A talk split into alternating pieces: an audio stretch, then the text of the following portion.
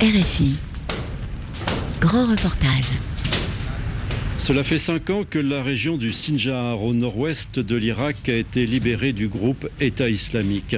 Cinq ans que ce berceau de la minorité religieuse yézidi peine à se reconstruire. Depuis début juin, des dizaines de milliers de familles ont pourtant regagné la région vous allez l'entendre, notamment à cause du coronavirus. Mais une fois sur place, ces déplacés font face à de nombreux défis entre destruction et insécurité. Sinjar, cinq ans après la chute de Daesh, le berceau des Yézidis toujours sous tension. C'est un grand reportage de Lucille Wasserman. Sinjar est une petite ville de l'extrême nord-ouest de l'Irak. Non loin de la frontière syrienne, elle se dresse au milieu d'une plaine poussiéreuse au pied de monts éponymes. Cinq ans après la libération de la ville, une grande partie reste encore en ruine et ses habitants s'attellent à la reconstruire. La plupart sont des survivants pour la grande majorité yézidis. Ils ont échappé au massacre de l'État islamique et à l'esclavage sexuel imposé par l'organisation djihadiste aux femmes de cette minorité religieuse. Revenir sur leur terre est autant un soulagement que le rappel d'un traumatisme. Mais comme beaucoup d'autres, la famille de Barzan Fares a récemment fait le choix du retour.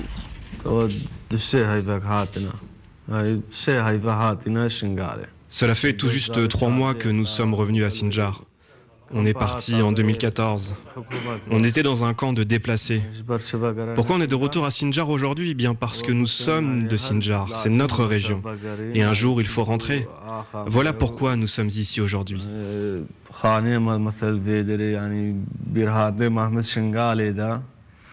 On a vu certaines personnes partir, alors on a fait le choix de prendre le chemin du retour. C'est notre terre, il faut bien revenir à un moment donné. Après six ans loin d'ici, où que vous soyez, quelle que soit la qualité de votre vie, votre terre, votre ville natale, votre chez vous, vous manque toujours, tout le temps.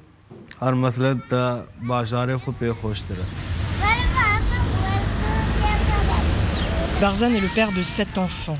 Cheveux courts et noirs, un fin duvet en guise de barbe, le regard brillant, il porte une chemise rayée proche du corps. Un léger sourire figé sur ses lèvres vient créer un certain contraste avec son histoire personnelle. Quand nous sommes revenus, une chose en particulier m'a bouleversé. On est rentré, on est allé voir notre maison. Elle avait été totalement détruite, explosée. Tout était à plat. Alors aujourd'hui, on va vivre dans cette nouvelle maison. On sera quatre familles à vivre ici.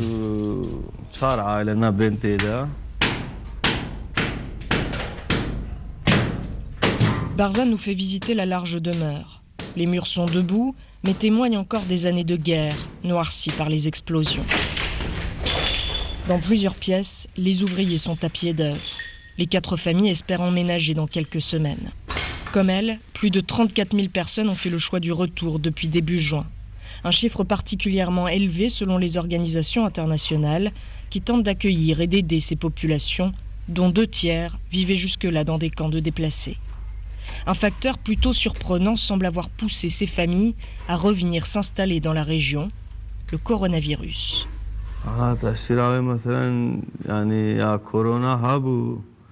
Le coronavirus a affecté la vie de plusieurs personnes. Les gens qui travaillent ici ont leurs familles qui vivent ailleurs, dans des camps. Certains ont eu peur que les checkpoints ferment à nouveau et que les déplacements ne soient plus autorisés entre les gouvernorats, ce qui les empêcherait de voir leurs proches. Alors ils ont ramené leur famille à Sinjar.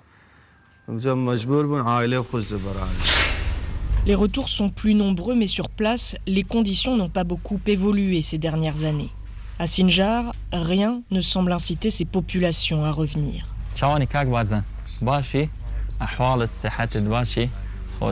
La famille de Barzam affirme qu'elle n'aurait pas fait ce choix sans l'aide du Conseil norvégien pour les réfugiés. C'est cette ONG qui paye un sous-traitant pour reconstruire leur nouvelle maison. Mohamed Mustafa, l'un des porte-parole de l'organisation internationale dans la province de Ninive. La réhabilitation des abris, c'est le principal défi auquel les rapatriés sont confrontés. C'est aussi le principal obstacle à leur retour, car euh, pendant le conflit, près de 80% des structures publiques et 70% des maisons civiles ont été endommagées. En plus de cela, on doit faire face au manque d'emploi ou d'accès aux services de base, à l'électricité et l'eau potable. À l'heure où le coronavirus a poussé des milliers de familles à revenir dans leur zone d'origine, il a en parallèle compliqué le travail des humanitaires sur place. Les Nations Unies affirment que depuis la fin des combats contre Daesh, il n'a jamais été aussi difficile d'atteindre les personnes dans le besoin en Irak.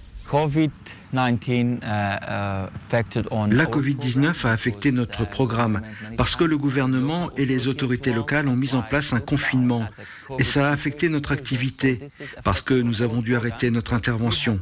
Ça a causé des retards dans notre programme pour soutenir les populations. La région de Sinjar est une zone multiculturelle. Pourtant, la grande majorité des déplacés de retour ces derniers mois sont yézidis.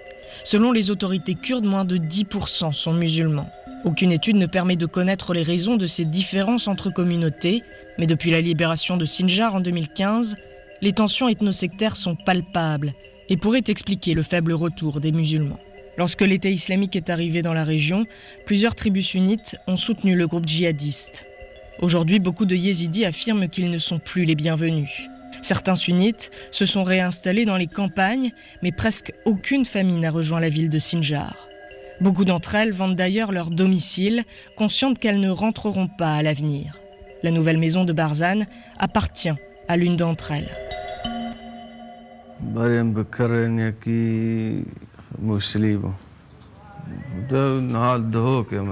Oui, on a acheté cette maison à un musulman. Il vit à Dohouk maintenant avec sa famille.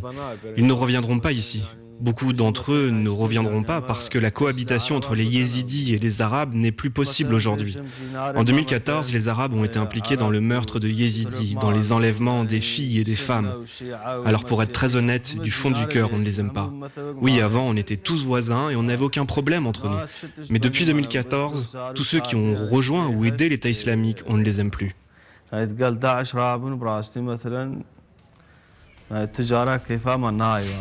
La réconciliation nationale est l'un des principaux défis en Irak. Des dialogues sont régulièrement organisés entre communautés pour tenter de trouver des terrains d'entente. Mais dans la région de Sinjar, ces communautés sont aussi nombreuses que divisées. Et peu de ces discussions ont pour l'heure porté leurs fruits. Ces rancœurs pourraient être un facteur de déstabilisation dans la région, mais ce n'est pas le seul. Aujourd'hui, la sécurité autour de Sinjar tient un fragile équilibre entre groupes armés qui s'observent en chien de faïence. Daesh est parti de la ville, mais le groupe a été remplacé par une longue liste de factions concurrentes, dont des milices. Certaines sont affiliées à l'Iran, d'autres au PKK, un groupe rebelle séparatiste kurde qui mène depuis plusieurs décennies une insurrection contre la Turquie et occupe certains territoires en Irak.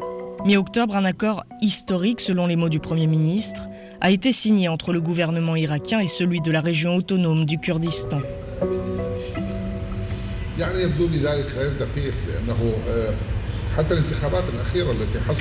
Nous rencontrons à Erbil Kifa Sinjari, l'un des principaux conseillers sur la région de Sinjar auprès du Parti démocratique du Kurdistan, le PDK, à la tête du gouvernement kurde. Il faisait partie des principaux négociateurs de cet accord, qui se divise en trois volets, le partage entre Erbil et Bagdad, de l'administration, de la sécurité et de la reconstruction du territoire. Kifa Sinjari nous reçoit dans le hall d'un hôtel installé sur un large canapé, un drapeau kurde derrière lui. Crâne dégarni, une moustache noire sous le nez et des lunettes rectangulaires en travers du visage, il porte un costume de travail. Cet accord est considéré comme historique car d'abord les deux gouvernements centraux de Bagdad et d'Erbil se sont entendus sur quelque chose. Maintenant, le principal but de cet accord est d'aider les personnes qui vivent dans le camp et qui ont refusé de rentrer. L'accord applaudi par beaucoup de représentations étrangères en Irak a un objectif selon lui, évacuer les forces illégales dans la région. Lorsque les djihadistes ont attaqué le territoire en 2014, les combattants kurdes, les Peshmerga, se sont retirés presque sans combattre. C'est le PKK qui est intervenu depuis la Syrie voisine pour s'opposer au groupe djihadiste. D'autres milices se sont depuis installées dans la zone. L'accord réclame la fin de la présence du PKK et de ses affiliés dans la région.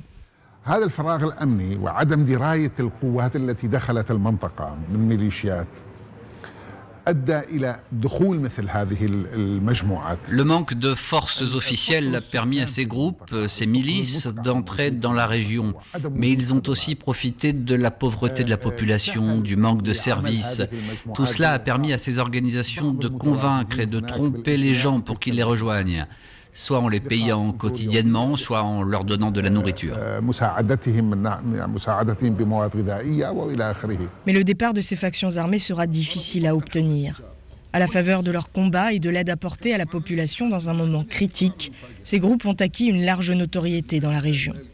D'autres font même partie aujourd'hui de la mobilisation populaire, cette coalition de groupes paramilitaires officiellement reconnus par l'État à la sortie de la guerre contre l'État islamique. معقدة في تضاريسها معقدة في تركيبتها السكانية. Oui, la situation est compliquée. C'est aussi compliqué vis-à-vis de la population locale. Environ 60-65% de la population de la région est composée de Kurdes yézidis. Il y a environ 20 à 25% de Kurdes musulmans. Le reste, 10 à 15%, sont arabes. Il y avait une bonne connexion entre toutes les communautés, mais cela a changé quand Daesh est arrivé. Les liens ont été rompus entre les communautés. Toute cette situation rendra évidemment très compliquée la mise en place de cet accord.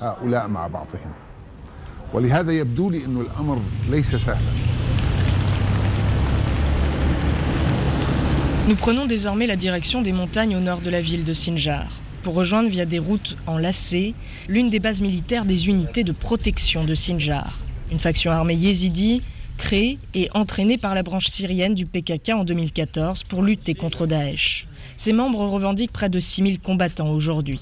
En raison de ses liens avec le groupe séparatiste kurde, ce groupe fait partie de ceux censés évacuer la zone selon l'accord signé. Dizwar Fakir est l'un de ses commandants. En tenue militaire, il se tient au milieu de sa base, entouré d'une petite dizaine de soldats. Pour lui, cet accord ne sert que les intérêts du PDK. Euh,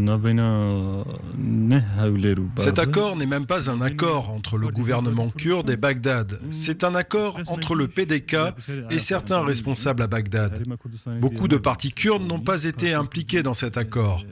Et après la publication de cet accord, plusieurs partis l'ont rejeté en disant qu'il n'avait pas fait partie des discussions. Donc nous ne le reconnaissons pas officiellement, notamment parce qu'aujourd'hui, ils veulent expulser la seule force qui a riposté et protégé le peuple en 2014. Et puis nous, où irons-nous au juste Nous sommes de Sinjar. Comment se fait-il qu'ils aient signé un accord si offensif contre nous cet accord, c'est un accord en faveur du PDK et ça prend la forme d'un massacre contre nous.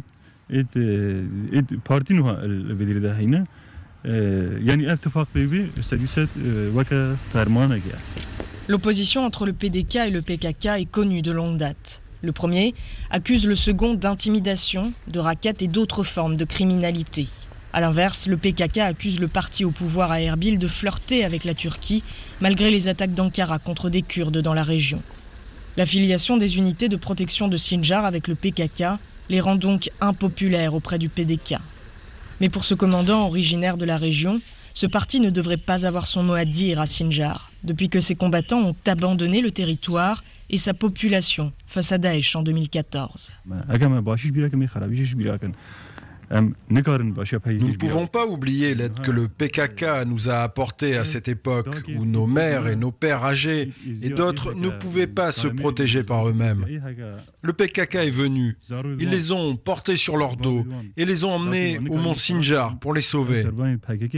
S'ils veulent signer un accord sur Sinjar, ils doivent considérer les forces qui ont combattu à Sinjar, qui ont perdu des hommes et qui ont eu des blessés. Ils ont oublié tous ces points et se sont concentrés sur le retour des Peshmerga. C'est pas comme ça que ça devrait se faire.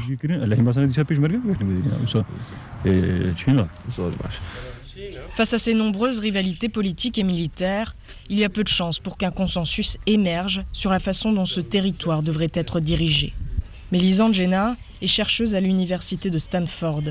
Elle habite en Irak et travaille sur la région de Sinjar depuis une dizaine d'années.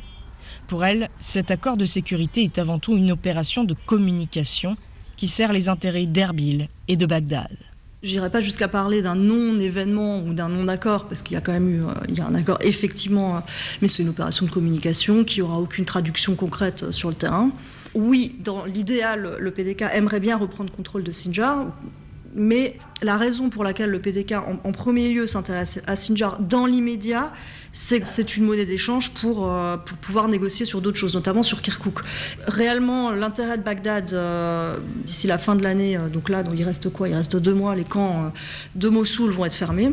Donc il faut que, ces retours se passent et il faut que les, les, ONG aient le feu vert eux-mêmes de leurs donneurs et il y a une sorte, de grille de critères à, à remplir et donc ça fait partie de ça. Mais pour cette chercheuse, c'est moins le fragile équilibre entre les forces armées sur le terrain que le manque de reconstruction qui pourrait déstabiliser la région à l'avenir. Si n'importe laquelle de ces forces était en mesure de prendre le contrôle de, l'ensemble de, Sinjar, il le ferait, mais là, c'est pas le cas. Et les choses vont se maintenir euh, d'elles-mêmes toutes seules en l'état actuel. Les, différents partis sont assez raisonnables pour euh, contenir euh, la situation militairement, de façon à ce qu'il n'y ait pas d'accrochage. En revanche, il y a effectivement besoin de, réhabilitation des infrastructures, en particulier les écoles en particulier, réhabilitation des, infrastructures euh, aussi du point de vue de l'eau. Il y a quand même des endroits qui n'ont pas accès à l'eau potable, notamment à Bahadj. Les trois quarts de la ville n'a pas accès à l'eau potable. L'électricité, bon, c'est pas spécifique à Sinjar, mais euh, il y en a quand même assez peu. ça, c'est dans l'ensemble de l'Irak, mais c'est quand même aussi un problème euh, au même titre qu'ailleurs. La stabilité de la région passerait ainsi par un investissement massif de la part du gouvernement. Mais cinq ans après la libération de la ville, les habitants sur place affirment n'avoir jamais vu la couleur de l'argent gouvernemental. Et à l'heure où l'Irak traverse de nombreuses crises, y compris économiques, il y a peu de chances pour que ces fonds soient alloués à la reconstruction de la région. Sinjar n'est pas du tout une priorité. Euh, je, vois pas, je vois mal le gouvernement, l'État actuel, investir massivement euh, dans la réparation. Même les ONG ont des capacités extrêmement limitées, ne peuvent reconstruire que... Euh, un nombre très limité de maisons. Pour l'instant, c'est vraiment le cas. Dans les, dans les, dans les villes il y a un certain nombre, notamment d'agences de l'ONU, qui travaillent à la, reconstruction des maisons, mais qui n'ont pas les capacités actuellement d'aller reconstruire les maisons dans les villages. Donc ça, c'est encore autre chose. Il faudrait réhabiliter aussi tout les, le système d'irrigation. Euh, là, dans le, dans le nord, euh, dans le nord du Sinjar, ce qui aiderait aussi beaucoup au retour de, certaines populations. Mais ça, c'est pas, pas réaliste. Personne ne, l'envisage actuellement parce que c'est trop, euh, des projets qui coûtent beaucoup trop cher.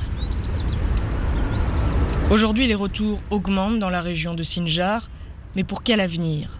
Les avancées politiques et diplomatiques de ces dernières semaines auront du mal à trouver une traduction concrète sur le terrain, capable d'améliorer la vie des habitants de Sinjar dans un futur proche. Barzan, comme d'autres, préfère toutefois garder la tête haute. Cela fait des années, dit-il, que les Irakiens ont appris à vivre sans État. Je ne sais plus qui pointer du doigt. Il y a tellement de force aujourd'hui ici, tellement de tensions politiques. Je ne sais plus qui est responsable de cette situation. Aujourd'hui, on fait face à tant de difficultés encore, et les gens ont si peur à cause de toutes ces tensions. Mais bon, c'est comme ça, parce que sinon, tout va bien.